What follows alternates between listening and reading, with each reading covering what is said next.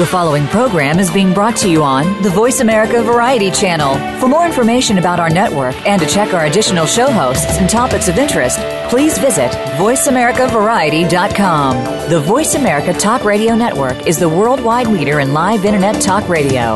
Visit VoiceAmerica.com. The views and ideas expressed on the following program are strictly those of the host or guests and do not necessarily reflect the views and ideas held by the Voice America Talk Radio Network, its staff, and management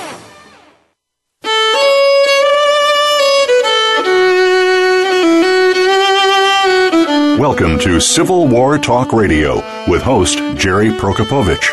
Our program covers all aspects of Civil War history, from the battlefields to the home fronts, and features guest experts, plus insight from your host as they discuss the most critical period in American history. Now, here is your host, Jerry Prokopowicz welcome to Civil War Talk Radio. War was fought between the North and the South, and it ended in 1865. Most people have that much understanding of it, but in fact, it was far more complex than that. In places like Columbia County in the heart of Pennsylvania, the war was fought almost as bitterly between Republicans and Democrats as between Yankees and rebels and it was fought there with guns as well as words. Further, the struggle continues today over what really happened in those four years in the Pennsylvania mountains. We'll try to get to the bottom of the so called Fishing Creek Confederacy with the book Fishing Creek Confederacy A Story of Civil War Draft Resistance and co author Richard A. Sauers tonight on Civil War Talk Radio.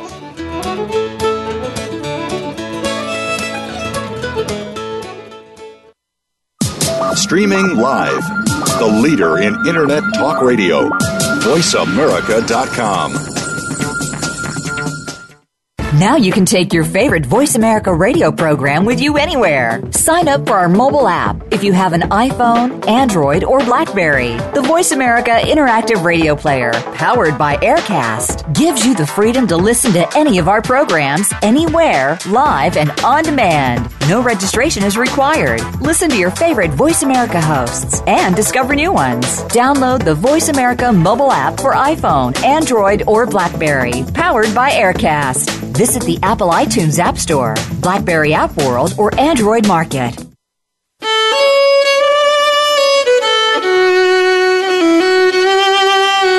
You are listening to Civil War Talk Radio. If you have a question or comment about our program, please send an email to prokopowiczg at ecu.edu.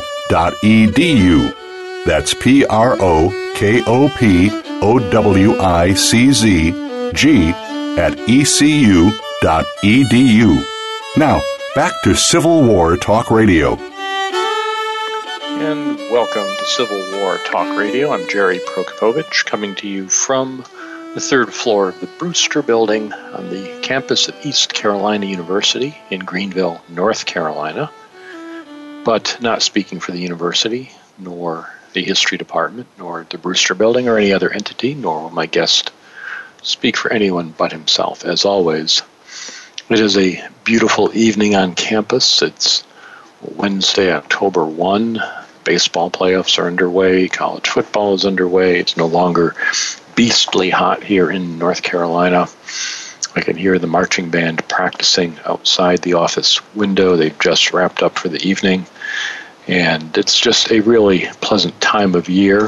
It's a time of year that long time Civil War talk radio listeners will recall, I would enthrall you with tales of the Greenville Stars girls youth soccer teams that my daughters played on for many years.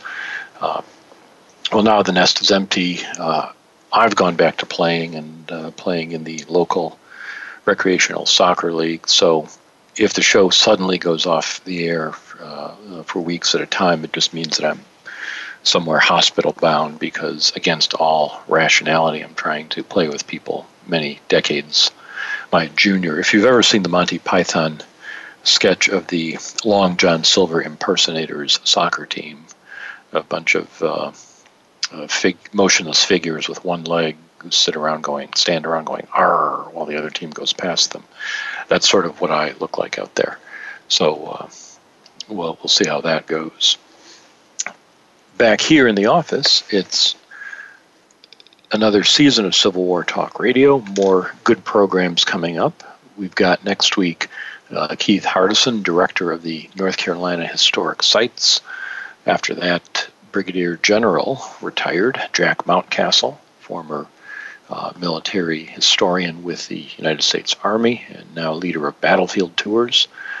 Uh, next week, after that, October 22nd, Jamie Malanowski, the opinionator of the New York Times, will be with us to talk about Commander Will Cushing, daredevil hero of the Civil War. Then we've got Bill Still. He's the founder of East Carolina University's Maritime Studies program, author of Iron Afloat about Confederate ironclads, and has written many other books of naval history since that one. In November, Caroline Janney is rejoining us to discuss her new book, Remembering the Civil War. On November 12th, Michael Stevenson has an interesting production uh, the Smithsonian Institute has published called Civil War in 3D The Life and Death of the Soldier. You'll want to uh, look at that as well as hear about it. In November 19th, Lesley Gordon rejoins us. She has a forthcoming book on the 16th Connecticut Regiment, and we'll learn about that unit. Then it'll be Thanksgiving. Uh, we'll have a few more shows before the end of the calendar year. Stephen Cushman will be with us for one of those and we'll keep you up to date on that. You can also follow our ever growing schedule at www.impedimentsofwar.org, the best of all websites because it's about this show. You can also donate there your hard earned dollars to the show so we can buy the books that you hear about or buy the refreshments while reading the books or really anything at all. Uh, make a car payment, give it to a shiftless hobo on the street. Whatever I do with the money, it's not tax deductible. It's not a, uh, a charity, not a 501c3, but realistically, it does help support the show and especially helps support the website that tells you about the show. So feel free to contribute there.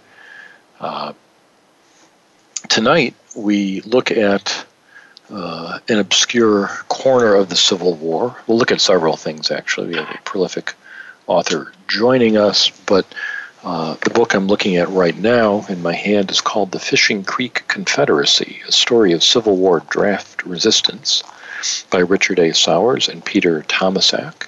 And uh, it is Richard A. Sauers, Dr. Sauers, who joins us here tonight. Uh, Rick, are you there? And we'll try again. Yeah, hi, Jerry. Oh, there we go. Hey, welcome here. to. Very good. Welcome to the show. Two-hour time delay. Yeah, so be, between each comment, we'll have a, a space and, and of two hours. Now we'll move things right along. So you're out west. Where uh, where where are you calling in from? I'm calling in from Peyton, Colorado, which is about 15 miles east of Colorado Springs, where I'm the director of the Western Museum of Mining and Industry. That's an interesting uh, uh, position. Is, is there anything Civil War related in the Western Museum of Mining and Industry?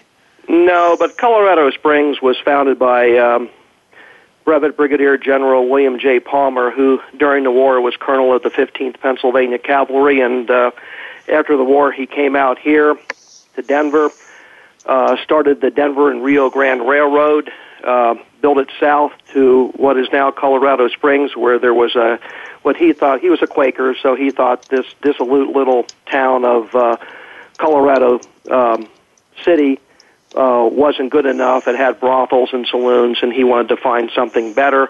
So he started his own city, and uh, there's a nice equestrian statue of him standing um, in the middle of town, and he's buried in Evergreen Cemetery. Uh, you know, Medal of Honor winner and all that kind of thing. So uh, it's an interesting, um, interesting community out here. Uh, the GAR apparently at one time was very prominent out here because if you drive along one section of the city, all of a sudden you'll see Union Boulevard, and then behind that you have Hancock and Meade and Custer and Sheridan and Foote uh, and two or three other generals and admirals, and uh, so there's a little bit of a Civil War history out here. Very good. The the uh, Now, be- before you went out to the Western Museum of Mining and Industry, I'm glancing at your CV. You were a director of the Packwood House Museum in Lewisburg, Pennsylvania. Y- yes, that's my my hometown. Okay. The, well, I, I, had a discussion uh, this week with students in a, a, public history class, and we were wrestling with the idea whether public history is itself a profession separate from history. And I, I put out the idea of two career models. One is somebody who has a, a passion for a particular era, and if it's the Civil War, they might teach the Civil War in a high school or a college. They might write about it. They might reenact it. They might sure. follow it. The public historian model is somebody who has a passion for teaching history and they might work at a historic house museum sure. from the 19th century and then a industrial museum of the 20th century and then uh, you know something in, in, digital media for the sure. uh, uh, where, where do you fit on that? Well public historians are a little bit like academic historians. Instead of teaching in structured classes uh, the way I and, and I've taught I've been an adjunct professor at four or five different universities during the course of my career, and I enjoy teaching, but I enjoy interacting with the public and even more in passing knowledge along and making sure that people hear what they need to hear. So I do my teaching with my staff, with my volunteers. Uh, I have a couple of interns this semester from uh, University of Colorado, Colorado Springs campus, who are doing some archival projects. I have another uh, young man who just graduated from UCCS with a master's degree in history, and so he's learning how to take an archival collection nobody's ever looked at before and organizing, write a finding aid for it. So uh, we, we do some of the same kind of things that academic historians do, except that we don't give tests and we don't. uh, we, we don't uh, assign readings for the most part, and uh, we interact with the public. And say I have been a, a long time Civil War reenactor and participated in a lot of battles, and to me, the best part about doing uh, Civil War living history was uh, being in camp and, and marching around and talking to the public so they understood a little bit better about what it was like back then. It is. It, it's wonderful having an audience like that, which is there because they want to be there. Ab- absolutely. You know, we get people coming into the mining museum. Uh, here we are, beginning of October. We've had visitors from all 50 states and 21 countries, and, it's it's uh, the the the mining museum I work at, the Western Museum of Mining and Industry, is a lot different from a lot of other mining museums because we also talk about the Industrial Revolution and how that impacted the mining industry. And so we have almost everything we have on display still works. We have a 34 ton Corliss steam engine that will run, show you how it worked. We have a jackhammer. We have we have uh, a line shaft system to show you how pulleys work. We have probably the only working stamp mill in North America that take, takes big rocks and crushes them down to dust to get the gold ore out of it. And uh, we have a little bit of everything in between, and, and uh, it's it's almost kind of a living history museum because uh, we also have a couple of donkeys that uh, you know were pack animals for the early prospectors, and we talk about them and include them in our programs, and it's really just a fun place to work and visit.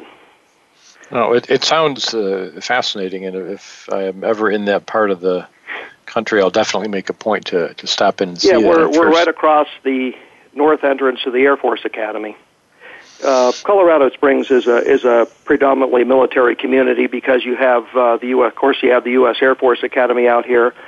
South of town is Fort Carson, which is home to the Fourth Infantry Division which has been in Iraq and still has a lot of soldiers in Afghanistan going back and forth. And then we have Peterson Air Force Base, which is a huge Air Force base, which now houses most of NORAD, which used to be under uh, Cheyenne Mountain here south of town. Uh, they're now called Northern Command, and most of their operations are out at Peterson Air Force Base. And then we live out in the prairie, and about 10 miles kind of east of us is Schriever Air Force Base, which has Space Command that keeps track of all the stuff floating around space around the Earth. And so there's a, a big military presence here in town. Well, it, it sounds like a very interesting community. Definitely one. Uh, oh, it is. Uh, worth worth visiting. Um, let me. So we're going to take a break in just a couple minutes, but let me get started with a uh, a curveball question for you. Sure. Uh, a listener contacted me uh, a few months ago and had an interest in William Francis Bartlett. Yep. Uh, and he did some research and found you had written a biography of him and said, well, you know, get uh, Dr. Sauers on the show. We want to hear about Bartlett. And as it turned out, uh, I, got from your publisher your more recent book, which is what we'll talk about the rest of the evening. But uh, I don't want to leave our, our listener hanging. Uh, who was William Francis Bartlett? Uh, he was um, a Massachusetts native. Uh, 21 years old when the Civil War began. He was at Harvard. He was a kind of an indifferent student. Really didn't know what he wanted to do in life. Um, Civil War began. In spite of his um, Southern leanings, um, conservative approach with slavery and all that kind of thing, he uh, joined a three months militia battalion. Decided he liked soldiering. Was um, promoted became a captain in one of the companies of the so-called Harvard Regiment, the 20th Massachusetts Volunteer Infantry. He survived the debacle at Ball's Bluff uh, unhurt, and then during the siege of Yorktown, he was uh, kneeling on one knee with a spyglass looking at the Confederate picket line when a bullet hit him in that knee. Uh, they had to take it off because it shattered the bone. Back in those days, you couldn't do anything to repair that kind of damage. Put an artificial leg on him. He could have quit and stayed home, but he decided he wanted to stay in the war. So he became the colonel of the new 49th Massachusetts uh, nine month regiment. They went to the Department of the Gulf, uh, where he was wounded in the, first big assault in Port Hudson in May of 1863. He was hit in an arm and uh, sent back, knocked off his horse, and sent back home. He could have quit. He decided to come back. Uh, he became colonel of the 57th Massachusetts Volunteer Infantry.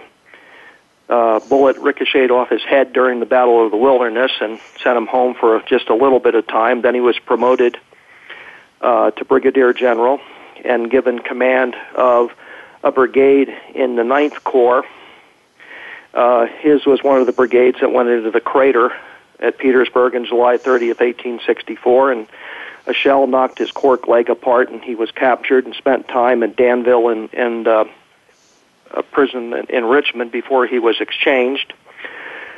He went home. Uh, his father got his got, got married. His father-in-law found him a job in the iron industry. Um, he never really was a good businessman because of the uncertain economic times, but he at one point he had gone south of Virginia and was working in an iron, managing an iron plant down there. Um, fathered six kids, uh, preached North-South unity long before it was fashionable, and died early in the 1870s because of the effects of all all his wounds, and then uh, quickly became forgotten, except for a book that one of his brother officers put together some of his letters and published. And thereafter, Bartlett's uh, original letters just disappeared. But uh, the reason I got involved with this book is the uh, my co-author, who was a retired professor uh, from the University of Wisconsin system, had grown up in Haverhill, Massachusetts, which was Bartlett's hometown, and always admired him and had been collecting stuff for decades uh, knew he wasn't a, a good history writer, so uh, he contacted Civil War News and asked Kay Jorgensen if he she knew anybody who could help him, and she thought about me, and and that's how I got involved with the project, and I I filled in a lot of gaps uh, for Mr. Sable, and uh, published uh, a pretty good biography of a forgotten Civil War general. Well, it, it sounds like a fascinating one, and we'll we'll listeners will want to look for that. But we're going to take a short break right now. We're talking today with Richard A. Sauers. I'm Jerry Prokopowicz, and this is Civil War Talk Radio.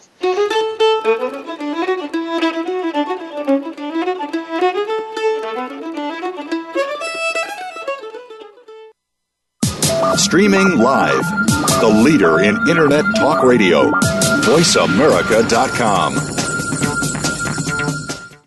Follow the Voice America Talk Radio Network on Twitter. We're at Voice America TRN. You'll get the latest fix on what's happening with our shows, this week's featured guests, and general happenings that you should know about at the Voice America Talk Radio Network. Now you don't have to miss anything when you're away from your home or office. Just go to twitter.com forward slash Voice America TRN or follow along with us at Voice America TRN, the Voice America Talk Radio Network.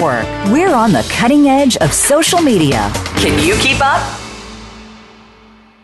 Now you can take your favorite Voice America radio program with you anywhere. Sign up for our mobile app if you have an iPhone, Android, or Blackberry. The Voice America Interactive Radio Player, powered by AirKast, gives you the freedom to listen to any of our programs anywhere, live and on demand. No registration is required. Listen to your favorite Voice America hosts and discover new ones. Download the Voice America mobile app for iPhone, Android, or Blackberry, powered by AirKast. Visit the Apple iTunes App Store, Blackberry App World, or Android Market. Ask the experts. Call toll free right now 1 866 472 5787 and ask our All Star team to answer your question. That's 1 866 472 5787. Thank you for calling. VoiceAmerica.com.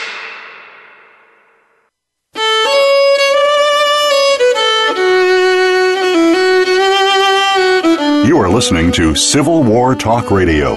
If you have a question or comment about our program, please send an email to prokopowiczg at ecu.edu. That's P R O K O P O W I C Z G at ecu.edu. Now, back to Civil War Talk Radio. And welcome back to Civil War Talk Radio. I'm Jerry Prokopowicz, talking today with Rick Sauers. He's the co author of The Fishing Creek Confederacy, a story of Civil War draft resistance. Also, the author of a biography of the uh, Union General William Francis Bartlett, uh, among other things. We talked about that in our first segment. It sounds like Bartlett was not somebody you wanted to be standing next to in a battle. Uh, uh no, and the guy, the guy, was a very lightweight in terms of uh, uh, physical size. He he was very thin, frail to begin with. Mm and and he attracted lead apparently. But, uh, more than most people, yes. Yes. Now, the Fishing Creek Confederacy, uh, right from the start, the name Confederacy implies that there are there are Confederate sympathizers at and, and somewhere not. around Fishing Creek, uh, which is somewhere in Pennsylvania. Uh, yeah. Set the stage for us. Where does this take place, and, and how did in, you find out about it? In, in Columbia County, uh, the county seat's Bloomsburg, which is the seat just last week, uh, ever since the Civil War, it's been the site of one of the largest of the county fairs in Pennsylvania. But Fishing Creek flows north to south. It enters the uh, main branch of the north branch of the Susquehanna at Bloomsburg, and then uh, so Bloomsburg is probably about an hour and a half, two hours, kind of north northeast of Harrisburg on the on the main branch of the Susquehanna River, and Fishing Creek Confederacy is kind of a misnomer that's what the Republican opponents of the draft resistance called called it after the war. Uh, it has nothing to do with Confederate sympathizers. It was basically people who didn't like Abraham Lincoln and the way the war was being run. Well, there are there are sort of two underlying threads, and, and I won't spoil the ending. Uh, we'll talk about it later, but just so the listeners know that the, the, the book presents, on the one hand, you may have the Fishing Creek Confederacy, a group of lawless, uh, uh, anti-union brigands hiding out in the, the mountains with a secret fort, or maybe you have a scenario of uh, the tyrant Abraham's minions, uh, soldiers invading peaceful farmers, going about their business. It, it, it uh, depends which point of view you want to take, and that's that's the whole problem with this with this story is because it was so blown out of proportion by both the Republicans and the Democrats uh, with opposing newspapers in Bloomsburg that uh, one really has to look at the take a hard look at the evidence, uh, really diligently use historical detection to try to figure out what actually happened. Well, let, us start uh, at at the top. Uh, the the draft uh, is the subtitle, the story of Civil War draft resistance. How does the draft come to Columbia County? When when does it get enforced, and how do they do it? Well, uh, you know, there were a couple of different drafts. Um, after the um, failed Seven Days campaign before Richmond in 1862, uh, oh, a month, month and a half before that, the uh, looked like the Union Army was going to win the war. Burnside had taken the coast of North Carolina. Farragut had captured New Orleans. Uh, Grant uh, was moving down the Mississippi. Uh, most of um, Tennessee had been reoccupied. Uh, Union troops were near Charleston, South Carolina. McClellan was only 10 miles from Richmond. It looked like the war was going to be over, so the uh, North, uh, the recruit suspended all recruit, volunteer recruiting and said, "Look, we have enough men." All of a sudden, bang! McClellan is defeated. Confederates uh, start moving. Uh, there's some reverses in the Western theater, and there's a panic, and so um, the Republican administration, the War Department, decided to forego three month or three year enlistment quotas, and they would take troops for nine months. So there was a there was a draft, sort of a, uh, an informal draft across the North in the late summer of 1862 to entice men to enlist for nine months. And so, like in Pennsylvania, you had almost 50, you had 15 regiments of troops get recruited for nine months and then go home after Chancellorsville. Uh, you had that going on across the north, and there really wasn't a whole lot of draft resistance to that. But then the North uh, passed. Uh, in early 1863, the federal government passed a comprehensive draft law that stipulated who was eligible for the draft basically what they did. The, the uh, War Department divided up all of the northern states, basically followed the lines of the congressional districts, and so Pennsylvania had like 24 or 25 draft districts, each one headed by a provost marshal uh, from the provost marshal's department, which was created to help oversee this thing, and then. Um, people were sent out across the district to rap on people's doors, uh, take down names and ages and, and occupations and things like that to prepare for a lottery draft system where you would be drafted, you would report to the local draft office where you would be inspected by a surgeon uh, to determine if you were healthy enough. There were all sorts of uh, ways you could get out of it. Uh, the Democrats hated it. They called it the rich man's war because if you did not want to serve, you could pay $300 and hire a substitute who would be willing to go in your place and you could stay home.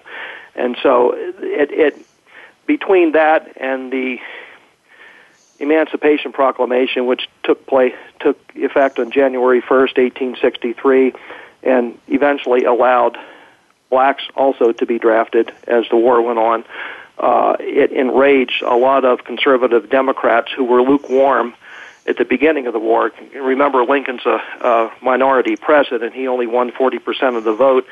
You had a former Whig running, and you had two Democrats running, and they split the other 60 percent of the vote. So Lincoln was elected, and uh, a lot of Democrats supported the war at the beginning. But then, when the Republican controlled Congress began talking about abolition, uh, suspending the writ of habeas corpus, doing this, doing that, shutting down newspapers that were critical of the administration.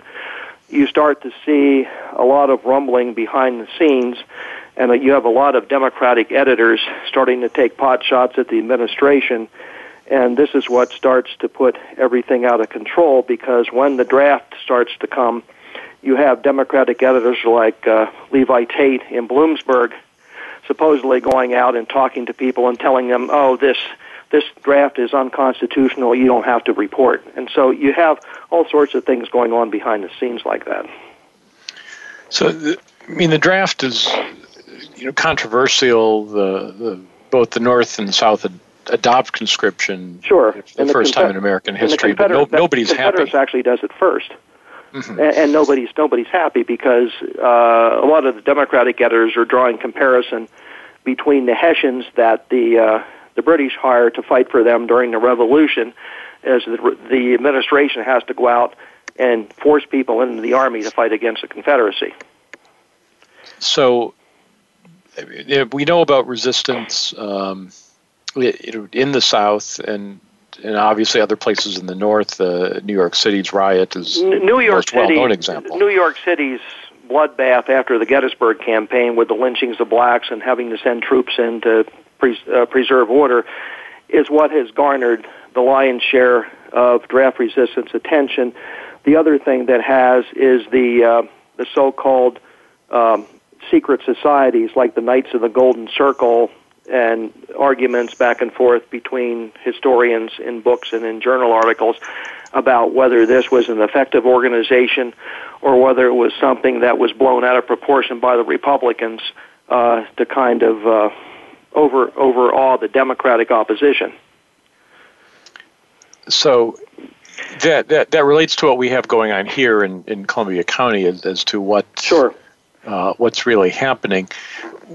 The so the draft is different from from more recent ones in American history. The first people have to be essentially registered by by somebody going out and counting who's in the neighborhood. Right, right. And then each district had the opportunity to not have anyone drafted if they supplied volunteers. Is that correct? If they supplied volunteers, and you have this, and the, the draft really there's there's been a couple of decent books written about the draft, and one of, one of the issues with the draft, if even the even different townships within the same county, if they raised enough volunteers, they could be exempt from the draft. So what a lot of these richer counties and townships start doing is they start they start offering bounty money. For example, some of the wards in Philadelphia they put together enough money and they advertise across the state that if you come and be enlisted from our district, we'll pay you, you know, two hundred dollars, and that exempts somebody from the neighborhood from going off to war. And so there's a battle across the north with different townships and counties offering different differing amounts of bounty money to attract people from other parts of the state or other parts of the country or even foreigners to come in and enlist you know from their district be credited to their district so the the the, the local boys don't have to be drafted. What did Columbia County pay bounties?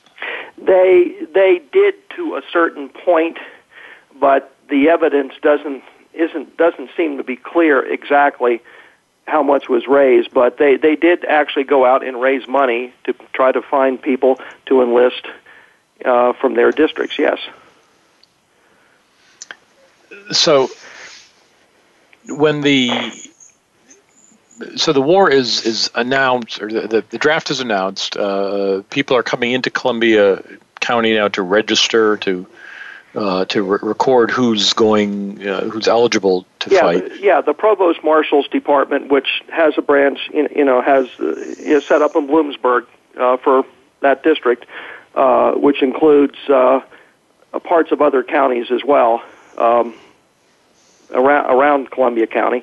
Uh, the provost marshal will hire basically people. It's almost like people doing a census. They hire men to go out and knock on everybody's doors, record who's where, uh, how old they are, and if they have any physical defects or anything like that. And then when the federal government announces a draft, and there are several drafts announced during later 1863 and throughout 1864 into 1865, uh, the Army will examine its rolls, determine how many men they need to fill up some of the ranks, and each state will receive a quota and the quotas will be further subdivided by military district, which is basically the congressional districts, and then it's up to the provost marshal in each district to have somebody draw the names that are written on slips of paper and put in a big round, almost uh, like a bingo thing, where somebody spins it around. They pull out the required number of names, and then they're published in the newspapers, and they have X number of days to report. If you don't report, you're a deserter. And that brings us to uh, Lieutenant James Robinson. Yes. Uh, who goes into Columbia County with some uh, some other men. Some friends of his. some friends. Yes. And it, he's apparently looking for some of these people who haven't reported for the draft. So technically, they're deserters now. They're deserters, and one of the provisions that's in the draft that's inserted into the draft laws earlier in 1864 is that you, as a citizen, if you know somebody has deserted or hasn't reported to the draft, you can arrest him, make a citizen's arrest, drag him into the nearest provost marshal's office, and they will examine the rolls. And if he is indeed a deserter, you get thirty dollars.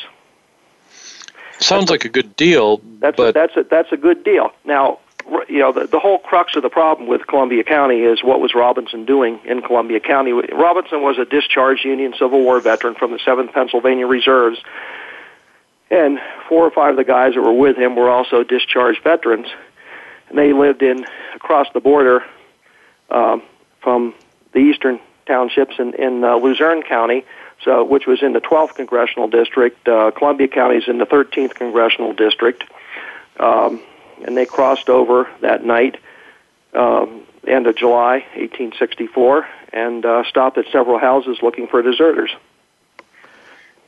it, it but they're not alone. Uh, other people find out they're out there. Well, absolutely. Uh, based on what later became the uh, military trials in Harrisburg that fall, it appears that there was some kind of a loose system of home guards who kept watch to keep all the men who hadn't reported safe from federal authorities. So when when Robinson and his friends go in, the alarm goes out, and they are confronted by some of the locals who are also armed. and this is basically at midnight. They stop at Tommy Smith's home, and Tommy slips out the back door with his rifle. His wife opens the the uh, bedroom window, lets or opens the door, lets the dogs loose, opens the bedroom window, yells, and pulls out a trumpet and starts blowing it as a kind of an alarm that there are people in the neighborhood looking for deserters. And what happens uh, to Lieutenant Robinson? So after that, uh, Tommy Smith gets away.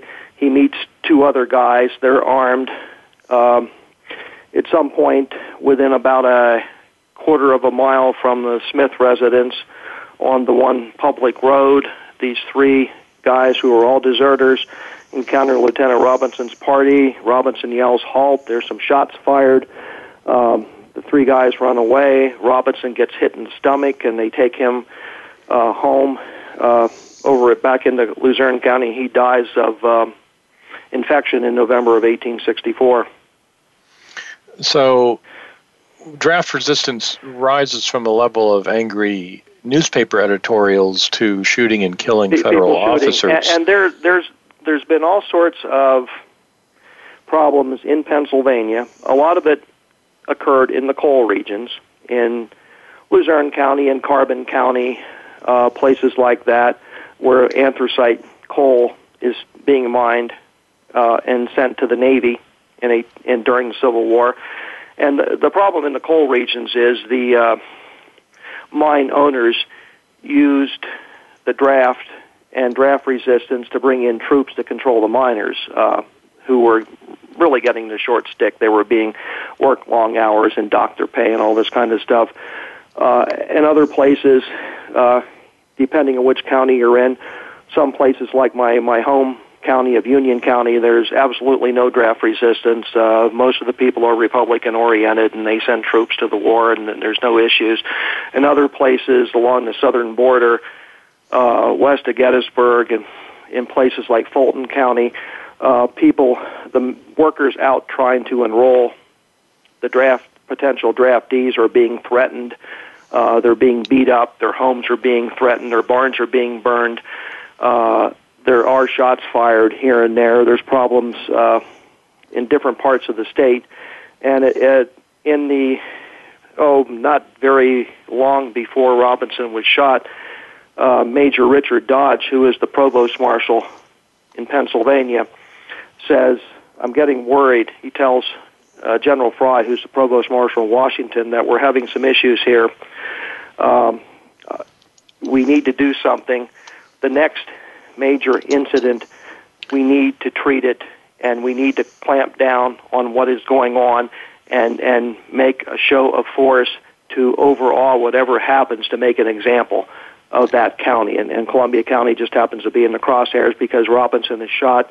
Word gets down to Harrisburg pretty quickly that there's armed bands of draft resisters up in the wooded and mountainous northern part of the county. They have a fort up in North Mountain.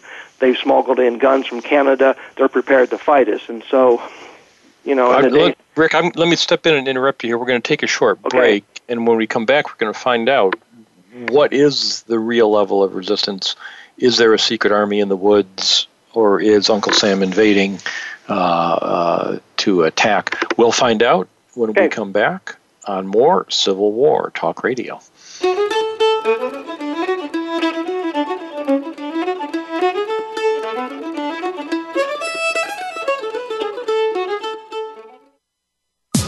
Streaming live, the leader in Internet talk radio, voiceamerica.com follow the Voice America Talk Radio Network on Twitter. We're at Voice America TRN. You'll get the latest fix on what's happening with our shows, this week's featured guests, and general happenings that you should know about at the Voice America Talk Radio Network. Now you don't have to miss anything when you're away from your home or office. Just go to twitter.com forward slash Voice America TRN or follow along with us at Voice America TRN, the Voice America Talk Radio Network We're on the cutting edge of social media. Can you keep up? Now you can take your favorite Voice America radio program with you anywhere. Sign up for our mobile app if you have an iPhone, Android, or Blackberry. The Voice America Interactive Radio Player, powered by AirKast, gives you the freedom to listen to any of our programs anywhere, live and on demand. No registration is required. Listen to your favorite Voice America hosts and discover new ones. Download the Voice America mobile app for iPhone, Android, or Blackberry, powered by AirKast. Visit the Apple iTunes App Store, Blackberry App World, or Android Market. Stimulating talk gets those synapses in the brain firing really fast. All the time. The number one internet talk station where your opinion counts. VoiceAmerica.com.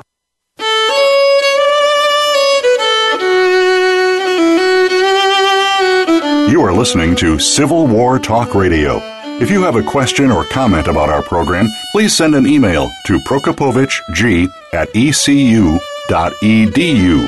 That's P R O K O P O W I C Z G at ecu.edu. Now, back to Civil War Talk Radio. And welcome back to Civil War Talk Radio. I'm Jerry Prokopowicz talking today with Richard A. Sauers, co author of The Fishing Creek Confederacy, a story of Civil War draft resistance. We've been talking about the draft in mid Pennsylvania during the Civil War and the uh, tension that arises from those who oppose the Lincoln administration and don't want to fight, especially don't want to fight to end slavery. Um, on the one hand, and the government and its desire to recruit more men for the war on the other. Uh, so that by 1864, we have this confrontation. A Union officer is killed while uh, hunting down deserters who have not reported for the draft. And we end up with uh, the Army moves in. Uh, yes. Rick, tell us what happens. Well, Major Dodge said he would make an example of the next county where there was an uprising. So, over the next few uh, couple of weeks after uh, Robinson was shot, the first a Union cavalry company and a section of an artillery battery showed up in the Bloomsburg Fairgrounds, and eventually the force was built up to around between 800 and 1,000 men. It included uh, some companies of the Veteran Reserve Corps who were wounded or sick Union soldiers who could not uh, participate in, in marching and fighting, but they could do garrison duty behind the lines. You had uh, some of the Hundred Days militia that have been called out to oppose the Confederate four-way four foray into southern Pennsylvania that resulted in the burning of Chambersburg and things like that. And Major General Darius Couch, who's in command of the Department of Susquehanna, was sent to Bloomsburg.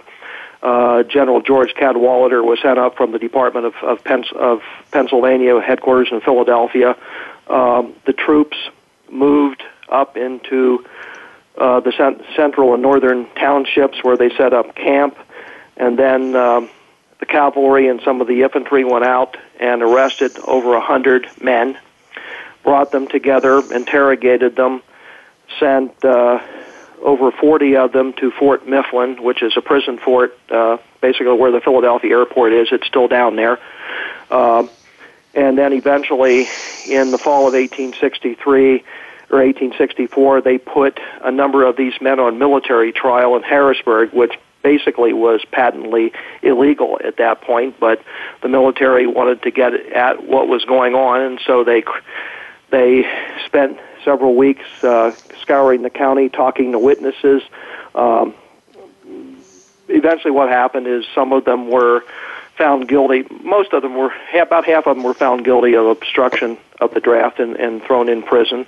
Um, one, a reverend who had made some insulting remarks and threatened to kill President Lincoln, was pardoned by President Lincoln when Governor Curtin and a number of other Pennsylvania officials interceded and said, "Look, this guy, you know, is expressing his opinion. It, it, there's nothing wrong with that." Uh, the rest of them were all released after the war was over by President Johnson, mostly in May of 1865, and they went home as heroes uh, to the local community, men who had stood up to the tyrant Lincoln and uh, the way he prosecuted the war effort, and, and the radical Republicans. And to this day in Columbia County, these men are revered as heroes. Now, clearly, there was some level of resistance. You no, described. Ab- ab- absolutely. Uh, there was no fort up in the mountain. There were no armed groups of men who were ready to oppose the army, although when the troops started arriving at the fairgrounds, uh, a number of local Democratic leaders gathered, oh, between 100 and 125 men throughout the course of a day at the home uh, of one of the local farmers up near um, in, uh, near Fishing Creek, uh, near the town of Benton and they talked about what to do, and they actually formed four loose military companies, and were all set to go uh, defend uh, against the soldiers because rumors were swirling that the men, the soldiers, were going to come and shoot the men and steal the women and kill the kids and burn the farms and all this kind of thing, which was patently false. But uh, stories got started. Um, then, better part of valor the companies kind of melted away when the troops started to move north. Uh, most of the guys went home. Some of them did flee up into the mountains to hide to wait till it was time. Uh, the troops went away, but th- there was some level of uh, resistance. I could say uh, Robinson uh, had to get try to get past people who were watching the roads and looking uh, for any excuse they could to warn the draft resisters that the troops were on the way. But in the end, there wasn't that much draft resistance. If you look at the list of the counties in Pennsylvania who had the most non-reporting men, Columbia County doesn't rank near the top. Now, you, you said there is no fort up in the mountains. The, the Republican rumors are that there's a big, you know, armed camp with hundreds yeah. of men. Yeah. Uh, but your your co-author uh, Peter Tomasak yeah. describes actually looking. Yeah, and, and, uh, and we looking for the fort. Did he find anything? Pete and his grandson did find something up there. Now, back in the 1950s, I think it was. It's it's in the book here. Mm-hmm. A woman who grew up in Columbia County and became a fairly influential broadcaster, newspaper person. She wrote a memoir in which she included about her dad telling her about the Fishing Creek Confederacy and described this two story cabin where deserters could go and hide up in North Mountain. Uh, to escape federal troops, know, and the troops never scaled North Mountain. It's it's there's no at that time there's practically no usable roads up there. Uh, even still, it's hard to get up on top of the mountain. But uh, Pete used her book, uh, got some ideas, and went around and started knocking on cabin doors. There's a lot of summer cabins up there, where, or hunting cabins, and one of the doors he knocked on, the gentleman said, I've always heard the cabin's been around here, but I've never really had the urged to go out and look, and he said, I'm too old now, but he said, if you want to walk around my property, go look around. He said, go right ahead. And so down near one of the headwaters of one of the branches of Fishing Creek, Pete found about a, a 20 foot section of a rough stone wall, um, and doing some metal detecting, found a lot of flathead nails that would have been in use in the 18 in the 19th century, and you can't conclude anything by that. But yes, there was a structure up here at one point, and uh, the lady. Uh, the news person said it was about a 20 by 20 foot square foot, you know, two story cabin where guys could uh, hang out and avoid the draft. Uh, the way the uh, it was situated down in a little hollow near fresh water, and it was extremely wooded there. And the way the chimney looked like it had been designed where the smoke would go not straight up, but out the sides to avoid detection. Now you can't you can't prove anything by that, Jerry, but mm-hmm. uh, circumstantial evidence would suggest that yeah, there was a place up there where the guys could hide out, but it wasn't an armed fort with cannon or muskets or anything like that. Well, throughout the 20th century, though, that, that image persisted. Those the, the very name Fishing Creek Confederacy uh, that's, makes that's one think of this. Yeah, that's that's what the Republican, the name the Republicans gave to it. Uh, when the Pennsylvania gubernatorial election in 1872 featured former Union General John Hartranft against his Democratic ch- challenger Charles Buckalew.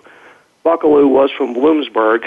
At the time, uh, in 1864, he was one of two federal senators in Pennsylvania, and he had nothing to do with the draft resistance. But in 1872, the Republicans waved the bloody shirt. They claimed that Buckalew knew all about this and everything, and they made up stories that circulated all over Pennsylvania. And Buckalew was forced on the defensive right away to try to explain, you know, what he was doing in 1864. You know, for example, he had uh, he was part of the commission or the Senate committee on. Uh, I want to call it Indian Affairs. I can't remember what the name of it was, but he and some of his fellow senators had gone to Canada in 1864 to talk to Canadian leaders about how they dealt with their Native American tribes. And on the way, Buckalew fleetingly may have met some Confederate commissioners who were up there, but the Republicans blew this out of proportion and claimed that Buckalew was up in Canada talking to Confederates about, you know, aiding and abetting the draft and all this other kind of thing, and it was it was it was false. But but uh, the the story got convoluted both from the Republican side and from the Democratic side because uh, Charles Brockway, who was a former lieutenant in the Union Army, uh, became owner and editor of the major Democratic paper of Bloomsburg after the war. In the late 1860s, he wrote a 30 some part series in his newspaper and covered the events of, they called it the military invasion of Columbia County, the military occupation of Columbia County. In our book, we say the the better word, descriptive word, is military intervention. It wasn't an invasion. It wasn't an occupation. It was an intervention to deal with a perceived draft threat. And the the uh, Democrats always uh, claimed that the Republicans invited the army in uh, wanted certain people arrested and made an example of, and and that's not quite true. The the army came in originally because of the word that Robinson had been shot. There were draft resisters. General Cadwalader came in. The troops scoured the county. He said, "This is bull feathers. There, there's nothing of that going on." He went back to Philadelphia, but re- local Republican leaders came to the officers and said, "Look, we're really worried that once you guys leave, the Democrats are going to try to gain revenge on us uh, for the troops coming in. So here's a list of people we think ought to be arrested. So the Republic, local Republican leaders kind of subverted the whole reason for the troops coming in and used it to get back at the Democrats and had people arrested who didn't need to be arrested. So, I mean, this really goes to the old saying that all, all politics are, are personal. You betcha. Uh, all politics are local. Uh-huh. And uh, we're, we're just at the very end of our time. Uh, leave with a, a 30 second answer. If all politics are personal, is it possible that what Lieutenant Robinson was really doing that night in arresting uh, so called deserters was trying to move a romantic rival out of his way? Well, that's, that's one of the, that's one of the uh, stories that have floated around the county. And yes, there was a woman at, at one of the houses who was visiting, but there's no concrete proof that that's what Robinson was after. The, the idea, one of the ideas that Pete heard from an elderly county resident, he had always heard that Mary Lutz had two suitors. One was Lieutenant Robinson, one was uh, one of one of the deserters. And so, for Robinson coming into the county, possibly let's go arrest the opposition, get rid of the competition, and corner the girl. But there's there's there's no concrete proof that that's the reason it happened. And uh, like I say, the men who um, were arrested and then put in prison are still heroes in Columbia County to this day. And our book, the Columbia County Historical Society, will not carry the Fishing Creek Confederacy because they said it goes against what has generally been believed in the county. Interesting. And uh, it, it, well. it's and it's a shame because we tried to be as impartial as possible to show what happened, but there are people there to this day who want to believe a certain story, no matter how deeply our book is footnoted, they don't want to hear it. But we wrote a book that unless somebody comes up with documents that have been held uh, in secret that can prove things. Uh, we think our book's going to stand the test of time and be one of the examples of draft resistance in Pennsylvania during the Civil War. Well, listeners, it will be your case to judge. The book is The Fishing Creek Confederacy, a story of Civil War draft resistance. Our guest, Rick Sauers and Peter Tomasak, are the co authors of the book. Uh, it tells the story of local controversy that people are still fighting about today. Uh, we would fight longer, Rick, but we're out of time. Thank you for being on the show. Well, thank you. If you'd like to have me back again, I enjoyed the past hour, Jerry, and uh, would love to contribute if you'd like me to in the future. Well, I sure appreciate that. And listeners, as always, thank you for listening. Civil War Talk Radio.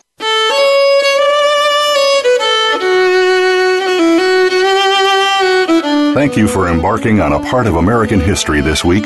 Civil War Talk Radio with Jerry Prokopowicz can be heard live every Wednesday at 4 p.m. Pacific Time, 7 p.m. Eastern Time on the Voice America Variety Channel. Have a good week.